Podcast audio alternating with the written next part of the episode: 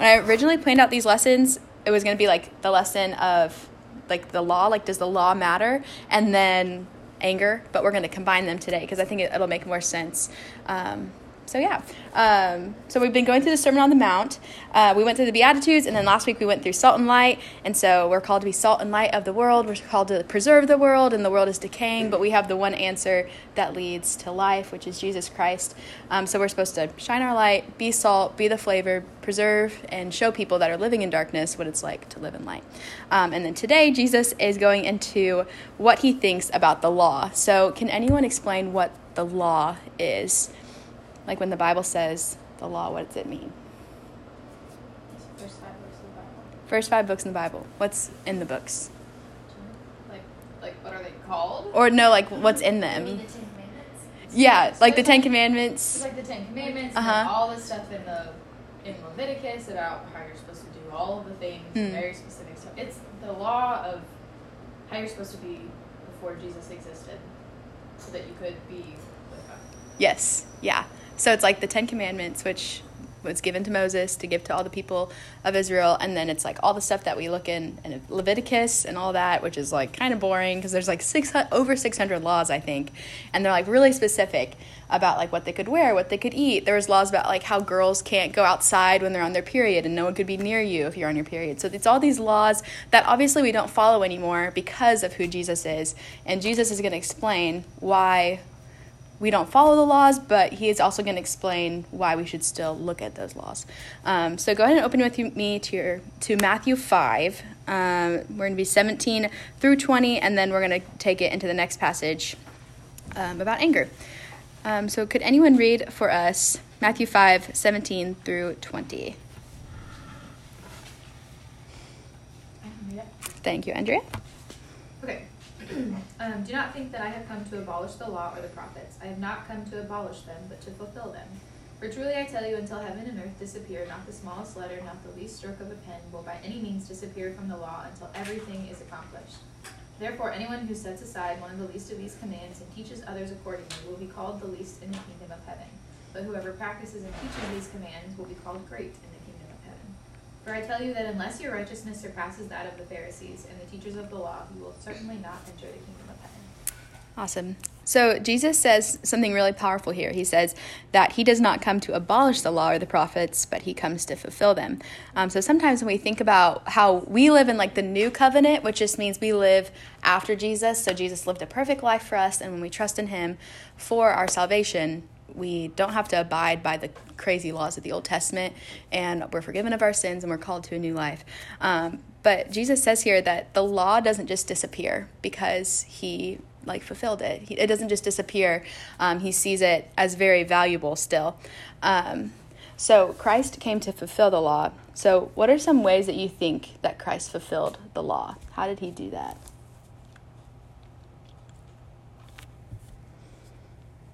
He was sinless. He was sinless. He did all the laws. He did all the things that the Old Testament commanded people to do. Do you guys think that it's possible to abide by six hundred laws about what you can eat, drink, all of that? No. No. No way. No way. So the law literally could not be fulfilled by anyone unless it was God himself. Um, so Jesus fulfilled the law simply by being perfect and abiding by all the laws because no one else could fulfill it. Um So go ahead and turn with me to Jeremiah thirty-one. Sometimes I get confused on why the Lord would allow, um, why he would like put laws in place that no one could, like no one could uphold. Like why would he even do that? It seems like kind of mean, but the law has a bigger purpose behind it. It's supposed to point to the fact that we're not capable of fulfilling it on our own, and it demonstrates the holiness and the righteousness of God, um, and throughout the Old Testament, it gives us a hope that something new is coming. So Jeremiah thirty-one, thirty-one, I'll go ahead and read it for us. Um, so this is just pointing to what we're living in right now. Um, so this is like a prophecy of what's to come.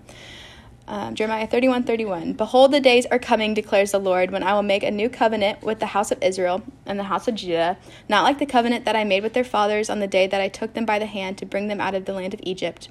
My covenant that they broke, though I was their husband, declared the Lord. For this is the covenant that I will make with the house of Israel after those days, declares the Lord. I will put my law within them, and I will write the, write it on their hearts. and I will be their God, and they shall be my people. And no longer shall each one teach his neighbor and each his brother, saying, Know the Lord, for they shall all know me, from the least of them to the greatest, declares the Lord. And I will forgive their iniquity, and I will remember their sin no more.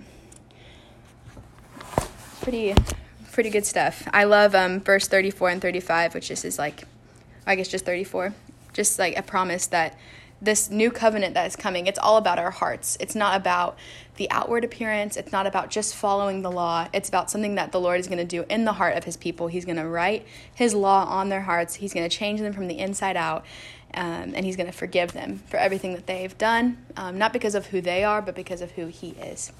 Um, so Jesus changes everything about the Old Testament. Once you see that the Old Testament is all about Jesus, that it's all pointing to him, it changes the way that you read it.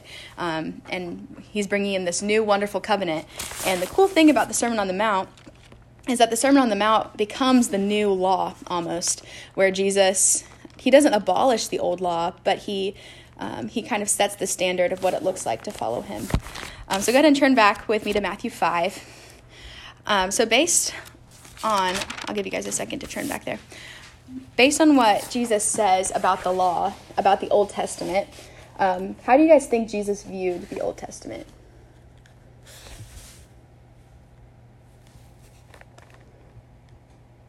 Does he see it as, like, important? Yeah. Yeah, he does. He says that he does not come to abolish it, for nothing On, like in the law will pass away, not an iota, not a dot. That's what my translation says. Um, Andrea's translation says a little something different. Does anyone else's translation um, say verse eighteen different, where it says, "Heaven and truly I say to you, until heaven and earth pass away, not an iota, not a dot." Does anyone else have something else?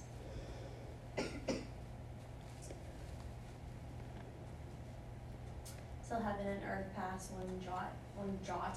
Or one little shall, no wise, wise pass from the law till all be fulfilled. Yeah. So, yeah. So it's all a little different, and I think an iota and a dot are parts of the Hebrew language. So when they're translated into English, sometimes different translations translate them differently. Um, but an iota is like a crossing of a T in the Hebrew language. What what would it be like for us to cross a T? That's like what they would do. So it's just tiny little marking. And then a jot is like just a little like dot, comma, kind of like a, a comma or an apostrophe. It's like the tiniest parts of the Hebrew language is what like God is saying, what Jesus is saying here. That not a comma, not a cross of a T will ever pass away from the word of God, um, because it's that perfect, it's that important, it's that precious. Um, so this doesn't mean that Jesus thinks that like it's not important. Rather, he's saying that the word of God is, is so important. It's not just the words that matter. It's the very letters themselves. So he has this amazing high view of scripture, especially the Old Testament and especially the law. Um, and he's saying, I'm not abolishing it. In fact, I'm making it better. I'm giving a purpose to it. I'm showing you why the law was given to you all along. He's bringing in this new, this not this new age, but just this new way of looking at the law. Um, so he doesn't come to make the Old Testament no longer like important or no longer necessary for us to read. He's giving us a new purpose behind it. Um, so why do you guys think it's hard sometimes to view the Old Testament as like precious or as important? Some crazy stuff went on. Yeah. yeah. yeah, some really weird stuff happens in the Old Testament. I'm reading through Genesis right now and I'm like, I thought this was just like Adam and Eve. just, yeah, no. Genesis, I... Like, I'm like, what the heck? Yeah. Like, they didn't make good decisions. Yeah. And they did really awful things. It's like, why is this in the Bible? Over and over and over. Yeah. I tried this already. It didn't work. Yeah.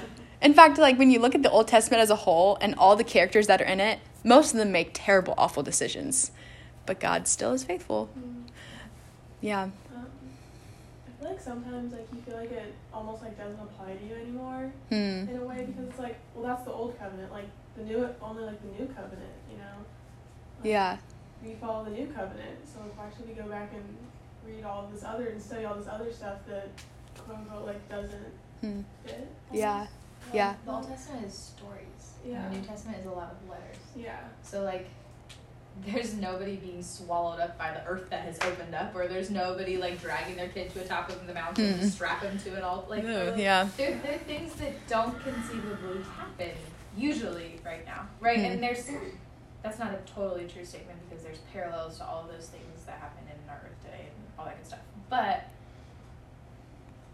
it, it's easy to just kind of toss in, well, I'm not murdering kids. I'm not worshiping a God that huh. means I sacrifice my kids. I'm yeah. not, you know, like, it, like Julie said, you feel very removed from it sometimes. Hmm. If you're not looking at it with the whole picture in mind. Hmm. Yeah. So why then is the Old Testament important? Like, why should we read it? Because it's about Jesus. Yeah. Yeah, it's all about Jesus. And it's cool we get to read it in such a different lens than the people even this time got to, like, to read it, where we know Jesus, we know who he is, we know his teaching, we know how, like, we're saved by him, and so we get to go back and read his story of redemption. Um, even the boring parts, like Leviticus. I don't know if you guys have ever read Leviticus, but it's like, so, it's like, what? Why? Why am I reading this? But even that points to the fact that something so much greater is coming, um, and that person is Jesus. Um, so yeah, sometimes it's hard to view the Old Testament and even hard to view the Bible as precious. Um, one of the things that I have noticed um, in, when I like speak to like other women and try to encourage them with scripture, they'll kind of like roll their eyes, or sometimes I will even say like, hey, like I know you've heard this before, but let me tell you this scripture passage that might help. And it's like this, uh, yeah, I know I've already read that. It hasn't fixed anything. Um, but the Bible is so powerful, and not like we ever want to just like hand out verses to heal people or to encourage people all the time. But I do think that we set, we tend to underestimate the power of Scripture and how important it is, because Jesus obviously saw Scripture as this holy, precious, wonderful thing, um, and sometimes we neglect it. Um, so kind of going off the other question, why do you guys think it's so easy to neglect the Word of God and not think of it as highly as we should? It takes work. Yeah. You have to actually read it. You have to actually understand it for it to be able to apply to your life in a mm. helpful way. Yeah, you have to like really dig deep sometimes. Mm-hmm. You know, like there's usually other easier outlets to like fix your problems, like mm-hmm. that the world tells you to do. There's just so many easier things to do. Mm. To follow God and like He has in store for you. Yeah. And you know, sometimes you just take the easier path, and that's not mm-hmm. the right path, but yeah. Yeah, but it sometimes seems easier in the moment. Yeah. You also have to be patient. hmm. Like, God does things on His time, and you can't see that, hmm. right? You can't see how the things that He does in your life or in the lives of those around you are affecting you, have affected you, will affect you. Like, hmm. you, you can't see that whole picture yet. And if you're just, well, these they're just empty words, you know, if you don't hmm.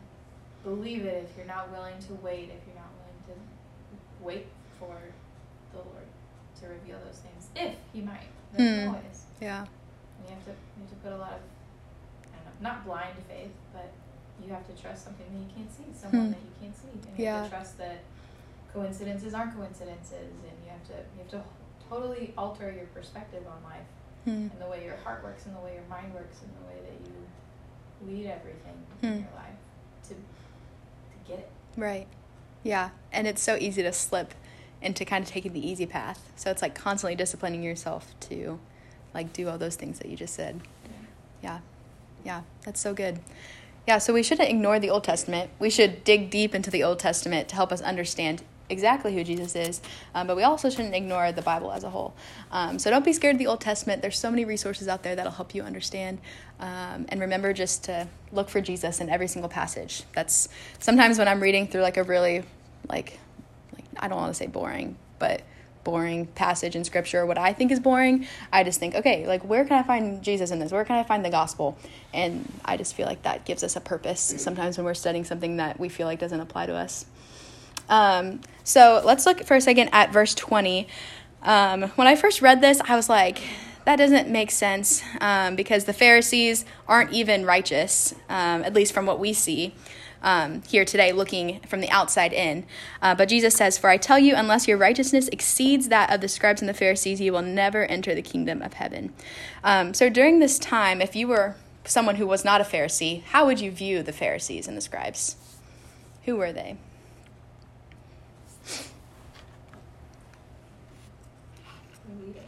The leaders, yeah, yeah, they're the leaders. They're religious leaders. They had everything together. They followed all the laws perfectly, at least what it looked like on the outside. Um, but Jesus saw something deeper about them. He called them whitewashed tombs because they did all the good things. They did all the prayers, and they looked super religious on the outside. They looked beautiful, just like a white tomb would look beautiful. But then on the inside, they were dead. They didn't know who God was. They had no love in their hearts, um, and they didn't accept Jesus at all. Um, so they were dead on the inside. So Jesus was like, you guys are just whitewashed tombs. You're just having empty religion.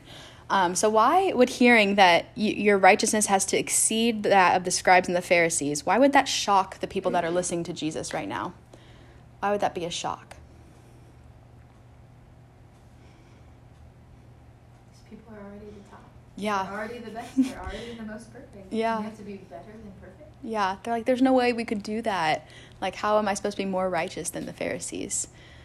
Yeah. So in the people's eyes, those like the Pharisees were like the top dogs. And so they're like, there's no way that I can be even better than a Pharisee. Um, but what Jesus is saying here is that your righteousness not only has to be in your deeds, but also in your heart. So the Pharisees are missing something. Their hearts are dead, um, and they have no love, and they have no love for God. So Jesus is actually calling the people to something greater than the righteousness of just empty religion. He's saying, I want your heart and your deeds. The Pharisees are only giving me their deeds, and it actually means nothing. And he's like, your righteousness needs to exceed that of the Pharisees because I want all of you. I want your heart, your desires, and then I also want your life. Um, so God sees right through religious actions that are empty, which is such a good reminder for us, especially being in the church. I think it's so easy to slip into doing a bunch of good things and then missing our relationship with the Lord. I am so guilty of that, um, just kind of putting on a, on a show. Um, but that's why Jesus gives us the example of the Pharisees, because we so easily slip back into that. Um, so Jesus wants our hearts in order to enter the kingdom of God. And this is like the mark of the new covenant. It's all about our hearts. Um, oh, some funny stuff's going on. Um, yeah, he wants our hearts. And so Jesus fulfills the action of the Old Testament. He fulfills all the laws. And now he's like, all right, now I just want you to see that you're incapable of living a perfect life. I want you, you to give your heart to me, look to me as your Savior, and I will transform your heart. And from your transformed heart, I will bring out the good deeds um, and the fruit of the Spirit. Um, so in the next few paragraphs, which we'll only cover one today, but for the next few weeks, we'll go over the others. Um, Jesus explains what he means by why your righteousness needs to exceed that of scribes and, scribes and Pharisees. Um, so he starts with one of the great commandments, one of the Ten Commandments, do not murder. And he kind of illustrates what he means, why it needs to, what he means in like that he's calling us to something greater. Um, so could I have someone read verses twenty-one through twenty-six?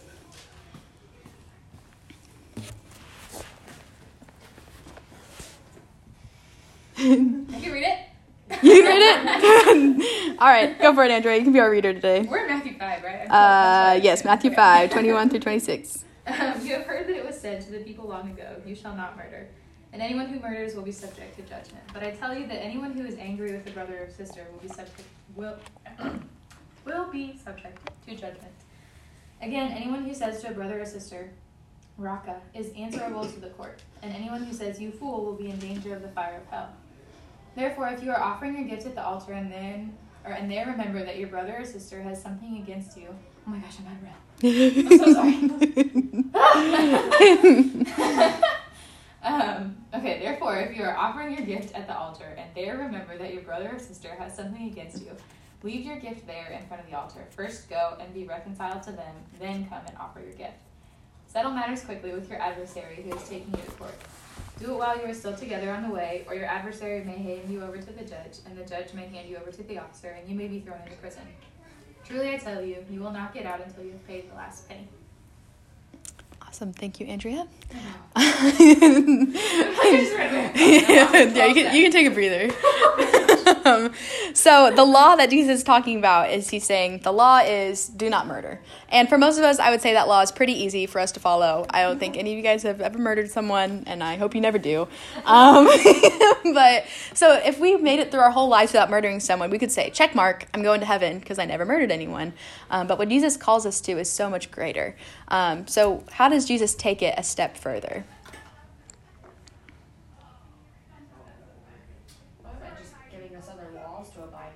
Yeah.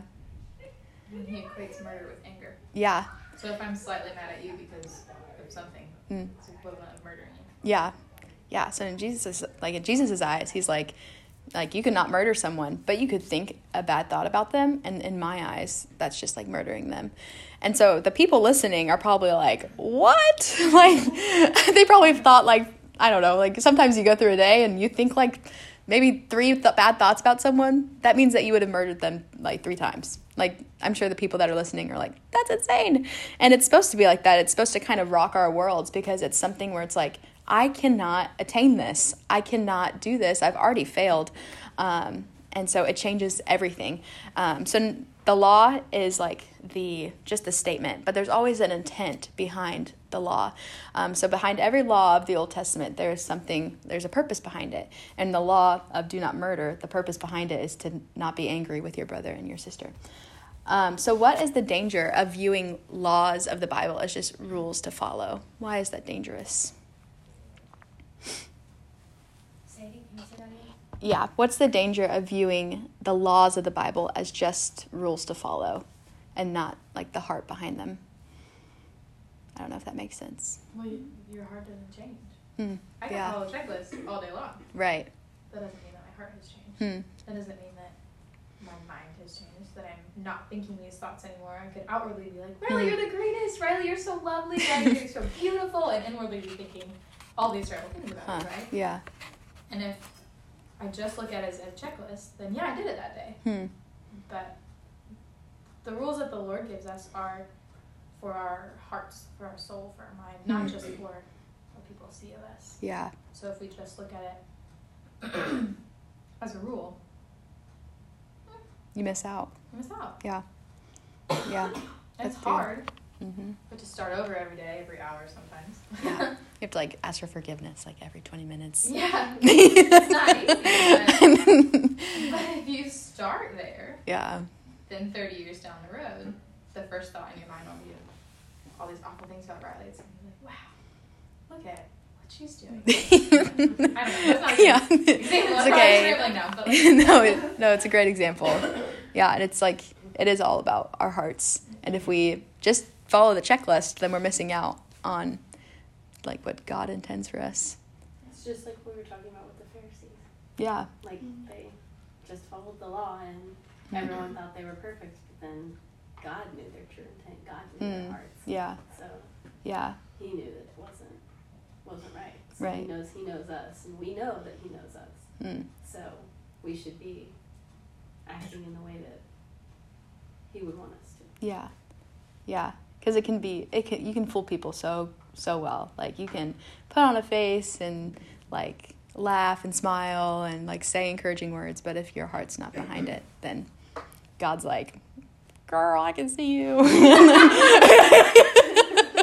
You're not fooling anybody. and so I'm sure G- I'm sure God does not talk like that. I'm I'm sure of it. I saw that. yeah. yeah, and like the closer I think, and at least in my life, the closer that I've gotten to the Lord, and the more I've understood who he is, the more terrifying it is to know that he knows my heart. Where like a few years, years ago, I'd be like, I mean, yeah, sure, God knows what I'm doing when no one's watching, and he knows my thoughts, but like, oh well. But now I'm like, oh no, God like really does like see my thoughts and my heart and my... At the same time, it's terrifying, right? Because he can see every problem, but he can see every problem. Hmm. He knows exactly what you're dealing with. He knows yeah. exactly how you're feeling. He knows exactly the scripture that's going to be exactly the right thing. Hmm. Like, it's terrifying, absolutely, yeah. I agree with you, but some days I'm just like, man, I'm so thankful mm. that the Lord knows all these things about me that I can just sit here and he knows exactly mm. where I'm going to be in my quiet time today and exactly the words that I need to hear and exactly mm. the, like... Yeah. I, uh, yeah. Sorry, that's not... No, that, but that's like a good... I think that's a good balance because sometimes it's going to be like, oh yeah, it is so terrifying, but at the same time, he's so loving to be able to... like sympathize with the things that maybe no one else knows about us or the things that we're struggling with that we haven't made clear to everyone, but like the Lord knows, and he's like the perfect comforter. It's like the most comforting and the most terrifying yeah in one. Yeah, but isn't like that also the character of God? Like yeah. he's this big, fearful, holy God, but he's also like quick to love, quick to forgive. Like I feel like everything about the Lord is terrifying but amazing. And how much I don't know we so And you're, so the small group on Mondays with your mom, mm-hmm. we we just did Genesis. Well, we did Genesis. Does Julia go too? No, her mom goes. Oh. Sorry. We were in Genesis. Oh, we did a bunch of the like Old Testament books. And over and over and over, they I don't remember what question your mom would ask, but every almost every week I'd be like, I am so thankful that I don't live in the Old Testament. I'm so thankful that yeah. I live on this side and whatever. But I, I don't remember where I was going with this. But yeah. I said something and I was going to say something else. It's okay. I do I do think that a lot too, of like, oh my gosh, I'm so thankful I'm born like right now, not back then before Jesus. Yeah. Because it, it just seems like so hard. Oh, I remember. Because how much, so with all of the laws, mm-hmm. right, you don't have to work to earn God's love. Hmm. But how much harder would that be to understand you did? Hmm. Like when you had to go to a certain place at a certain time of the month, and then take this thing, and then do this, and then you have to do this, and you have to wear this kind of clothing, and you have hmm. to, you know, yeah. put it on this t- side of the table, and how much harder would it be to, hmm. I don't know. Yeah. Yeah. No, like how much harder would it be to understand that God is loving if everything just seems like so rigid? Yeah. Yeah. So then I'm like, okay, I can understand why they failed so many times. Yeah. Yeah. But even in their failure, there was grace. And I think that's, like, so one of the things that probably draw them, drew them close to the Lord is that the fact that they could offer sacrifices. They could have grace. And, like, yeah. there were people in the Bible that would that knew the loving kindness of the Lord. And so we can trust that God still made his love known to them. But that is really hard to think about, too. I also just got us, like, twelve steps on topic, so I'm going to sit quietly. Oh, that's okay. I don't, I never mind, Andrea. Everyone can talk and go off topic as much as you want.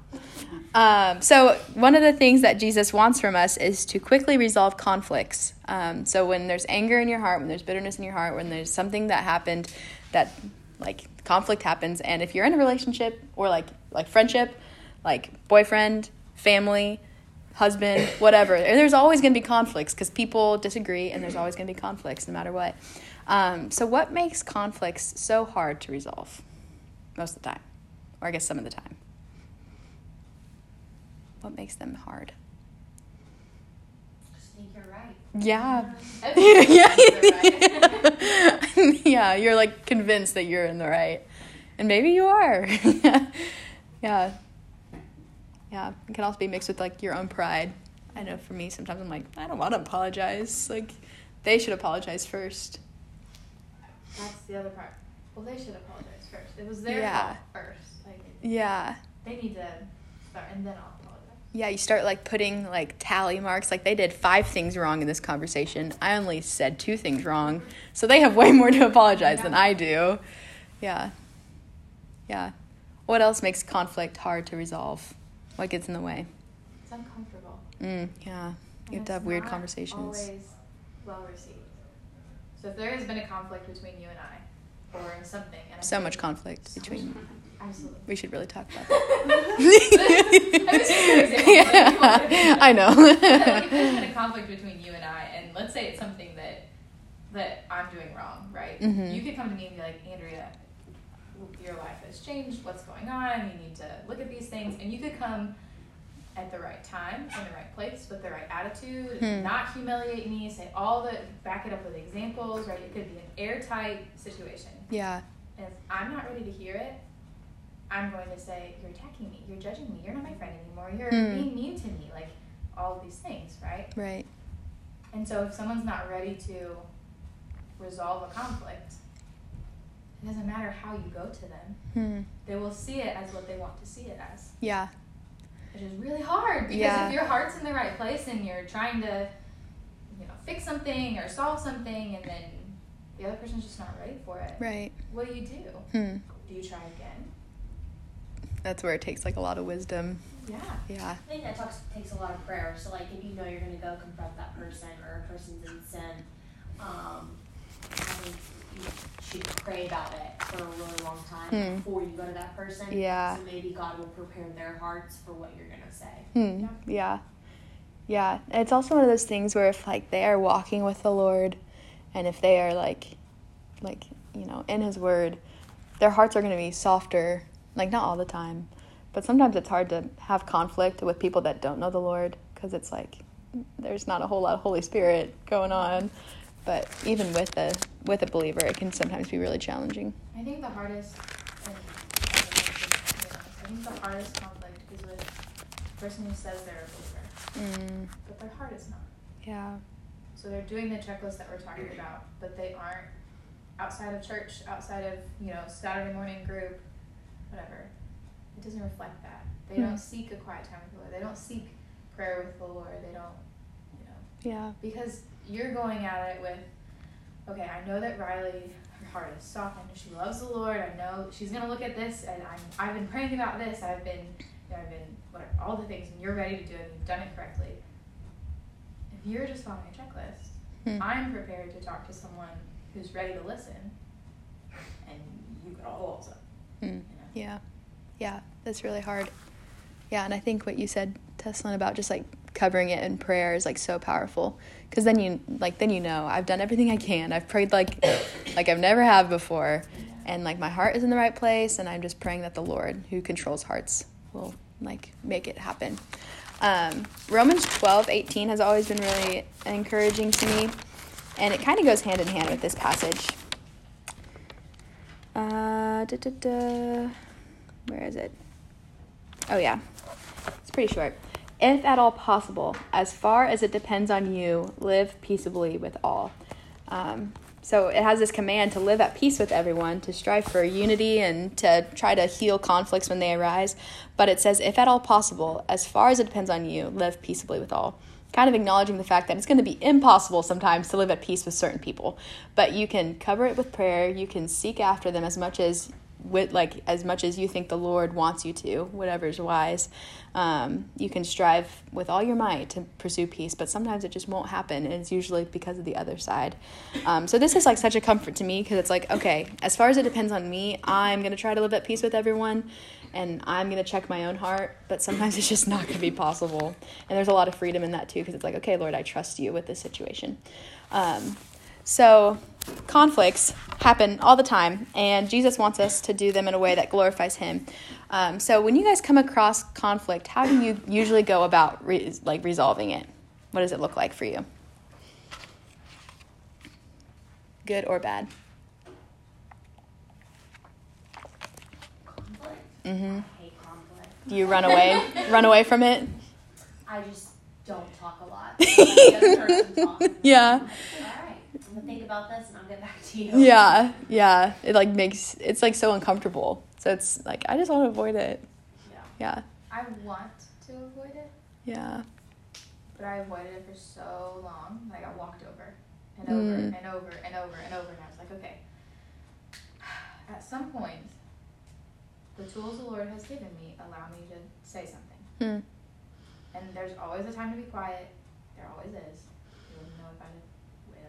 But there's always a time to be quiet and just let the other person talk. Um, but when I start talking in a conflict, it's because there's a pattern. It's been a while, right? So if you are saying mean things and it's been a couple of months, it wasn't just a bad day, it wasn't a bad week or a phase, right? It's been a while and it's staying around. It's becoming part of you. I'm going to say something, right? And I'm not going to do it here, and Riley is speaking unkindly to everyone. Like, that is ridiculous. Yeah. Right? When I address conflict, I want to do it one-on-one. Mm-hmm. I want to do it quietly. I want us both to be joyful in like a neutral environment or whatever. Mm. And I don't want it to be awkward. I don't want it to be like, Riley, can we get together on Saturday and have a conversation? Like, you know, mm. how your dad would be like, Riley, let's have a conversation. Right? I don't want it to be like that. I want it to be comfortable. As far as the whole setting up the situation goes, mm. I don't want to humiliate anyone. I don't want there to be other people around. I don't, anything like that. Mm. I just want to talk about it. Yeah. And it doesn't always go well. Mm. But. Yeah, but at least you tried to make it go well. At least you tried. Yeah. And I'm, I'm like, okay, I know that what I'm going to say is uncomfortable, or it's hard, or, you know, all these things. How do I make it, how do I erase all the other difficult things? I want to be in a, a good place. I want to, mm. you know. I want to make sure that I've prayed about it long enough, that I've softened my heart long enough, that I can say it calmly, mm. I can say it rationally. Yeah. Yeah. I it, think sometimes you can make a snap decision to handle conflict in the moment. Mm. Yeah. With the right conflict, with the right people. And I think other times, like, just like you said, you just have to cover it and cover it and cover it in prayer. Hmm. Yeah. And go from there. Yeah. Yeah. Yeah, I think prayer is so important, especially for your own heart. At least my heart is so quick to, like, become bitter or, like, just more angry or just, like, think think of it in a bigger deal than maybe it actually is. And so, like, if I keep prayer at the center, it, I'm less likely to drift off into yeah. crazy land. Well, and also just knowing that you are more likely to do mm, that. Yeah. Right? Like, so if we put me and David in a room, David handles things so quickly. Like, he just gets over them, he, but I, like, think about it. Overthink about them and re-overthink about them. And, you know, as women, we, we do that. Hmm. And so knowing that we have a tendency to make things too dramatic and make it too much of a deal, you take the time in prayer. You take the time waiting. You wait for a pattern. You wait for the right time. You wait for the Lord to move your words instead of doing hmm. them yourself. Yeah, which takes a lot of self-control, oh my for goodness. Sure. Um, so as we look at, like, the pattern that Jesus gives us and just, like, the over scripture, kind of like his heart when it comes to conflict, um, I created two things that Jesus would probably say about um, resolving conflict, and you probably could guess them. But seek forgiveness quickly. Um, so when you're wrong, humbly acknowledge where you went wrong and ask for forgiveness. Um, recognize what you did in the situation, because most likely both people in the situation are at fault in some way, unless you're truly an innocent, which happens often. Um, but recognize what you did in the, the situation and ask for forgiveness. Sometimes just asking for forgiveness softens their heart. Um, so I, before I moved back to Greenwood, when I when I was still in school in Louisville, I worked at this children's center called Portland Promise Center, and it was just, like, in this rougher side of town, and the kids would come after school and get, like, a meal and care, all that stuff. And so the kids sometimes, like, didn't come from the best of homes. They weren't disciplined. Um, they kind of did their own thing. And there's this one boy that I just did not, I did not vibe with him, and he did not like me, and he always grinded my gears. And one day I went, like, kind of, I just, like, yelled at him because I was upset. Um, and I felt so guilty about it when I went home, because I knew that he came from a house where all he did was get yelled at, and I did not show him any love, and that was my job, was to show him love. So the next day I went in and I sat this little seven-year-old down, and I apologized to him, and I said, I was mean to you yesterday, and I'm sorry. And he kind of, like, shrugged it, shrugged it off, and he was like, yeah, whatever, you know, like, but I could tell, like, no one's ever asked him for forgiveness before. And from that day forward, he loved me. Like, we just vibed, and he was, like, a better kid, and his heart was softened. And so in that moment I was like, oh my gosh, like, just asking for forgiveness, and me, like, sitting down with this little seven-year-old, like, and asking for his forgiveness actually did something in his little heart, which is hard, and but it's, like, softening, and the Lord is working in it somehow. Um, and so I think that there's such power in just asking the Lord to humble our hearts and ask for forgiveness when we need to ask for forgiveness. Um, so seek forgiveness quickly. And then number two is forgive quickly, even if they don't ask for your forgiveness, because sometimes people will never ask, and that's okay. Um, and the one thing that I think is so important for us to remember is that we forgive quickly because God forgives quickly. Um, and First John one nine, it says that God is faithful and just to forgive us when we ask for forgiveness, and he loves to forgive. He delights in forgiving. That's why he sent Jesus to die. And so we have a God who forgives quickly, and he calls us to live like him. So therefore we're called to forgive quickly as well. Um, but of course, it's ten times harder when they don't ask for forgiveness. Um, so what do you guys think it looks like to ask for forgiveness when the person doesn't ask you for forgiveness? Like, what does it look like to forgive someone who is not repentant? Wait, what? Sorry. Sometimes I do this thing where I just, like, question, question, question, so in one. What does it look like to ask for forgiveness? No. Or are you saying uh, what does it look like to give forgiveness to someone who hasn't asked you? Um, I, me, uh, um, what does it look like to forgive someone who does not ask you for their forgiveness? Got my words all mixed up there. What does it look like? The mistake of assuming it needs to be public. Yeah. They, if you don't come to me and ask for my forgiveness, I don't need to come to you and make this big thing and have it whatever. Riley, I forgive you. Hmm. How genuine is that going to be? Right, because I'm going to be like, I didn't ask Very for you. Very not genuine, right? It it changes in the way that you love them, right? If we had a conflict and our relationship was fractured a little bit, right? It's me forgiving you is going to look like smiling, talking, how are you, what's going on, and it's going to look like my actions being different. Maybe if we, if the problem was that I was talking about you horribly and saying all these mean things, right? I don't say them anymore.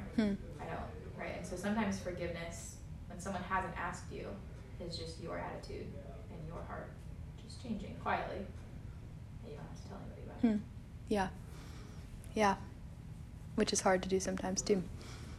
Yeah. We like to be recognized. We like to be noticed. Yeah. Yeah. When I think of forgiving someone, I think of um, that passage that everybody uses at their wedding, like love is patient, all this kind of. It yeah. says love keeps no record of wrong. Mm, yeah. So, like, it's not like we should, when we're mad at someone and they don't ask for forgiveness, we should write it down and then bring it up three years from now. Oh, but this time you didn't ask for forgiveness, so, like, there's this. Like, yeah. we should, we're called to love people, and with that, we're called to forgive them. Mm. And just be there for them, even if they, because they could be going through something and not ask for forgiveness because they didn't realize what they did was wrong, because mm. they've just, you know, so yeah. we're called to not keep tabs on them like, mm. all the time and be like, oh, they did this and this and this. No, yeah. we're called to love them mm. through everything. And yeah. it's so hard. It's so hard with people. Mm. Like, so this is one of those things I'm like, okay, being a mom has just changed the perspective on this. I don't remember all of the things Luke has done wrong. Mm-hmm. I just don't. He gets forgiven instantly because he's learning. He gets forgiven in a moment because he's two, right? And because right after he realizes, he says, sorry, mom. And he no. wants to give you a hug and a little kiss on the cheek, and he's like, okay, that's what we need to do. He says, I'm sorry. He, you know, he fixes it, and you're like, that's it. That's mm-hmm. all we need. Yeah. And we forget so often that we are children. The Lord looks at us as children. Hmm. He forgives us instantly when we ask. He forgives us instantly when we say, Lord, I'm so sorry, or I messed up. Hmm. And it's it's gone. Like she said, we keep, it keeps no record of wrong. And we forget to do that with the people around us. Hmm. Yeah. Um, yeah. And there's definitely some things that are much easier to forgive than others, too. Yeah. Like, there's, like, some things that where, like, the person that, like, did it to you will never ask for forgiveness, but it's something that, like, has damaged you for your, your whole life. And so, like, that is going to be a different process of forgiving than just forgiving the person that said something snarky to you and ruined your day. Yeah. Um, but it's all about remembering how much we have been forgiven and how quickly we've been forgiven, and that enables us. It gives us the, like, the heart in order to forgive someone no matter how big the sin is. Um So yeah, I think Jesus, we've talked about this before when we went over the Beatitudes and we and we talked about what it looks like to be a peacekeeper. We're following the greatest peacekeeper ever, right, who died for us in order for us to experience peace with a holy God. Um, so he crossed amazing boundaries in order to restore and reconcile and resolve the conflict that is between us and God, which is our sin. Um, so he wants us to be great peacekeepers and great, like, unifiers, because that's who he is. Um, so today, if there's someone who's on your mind, um, someone who maybe you have are like in a fight with, or there's a fractured relationship, or someone who did something to you that um, you just struggle to forgive them, um, I just I beg you to do something about it, to cover it in prayer, um, to go to them, to seek what it looks like, to uh, like seek reconciliation with them and pray over that and do something about it, because um, the Lord is so deeply concerned with your heart. You can do all the right things. You can come to church. You can come to coffee and conversations. Um, you can check all the all the things off your, your list, but if your heart is bitter against someone, you're being a Pharisee. Um, so I just, there's probably someone in your mind who that, like, the name that just keeps popping up. Um, so um, I have, like, a little activity for us, I guess. So I want you to write down just that, that person's name. Maybe it's a friend who you have a fractured relationship with, or a family member who you struggle to love, or someone who has done something to hurt you and you are the one that has been hurt. Um, just write their name down and and just take a moment to pray and then to think of what the Lord would have you do in that situation. Obviously, everything's going to be different. Um, but yeah, write down that person's name. Pray for them. Pray for you. Um, and if you can't think of anyone, like, that's awesome. um, take time and pray for the people in this room that are battling to love those um, that are hard to love. Um, does everyone have a pen? I didn't grab any.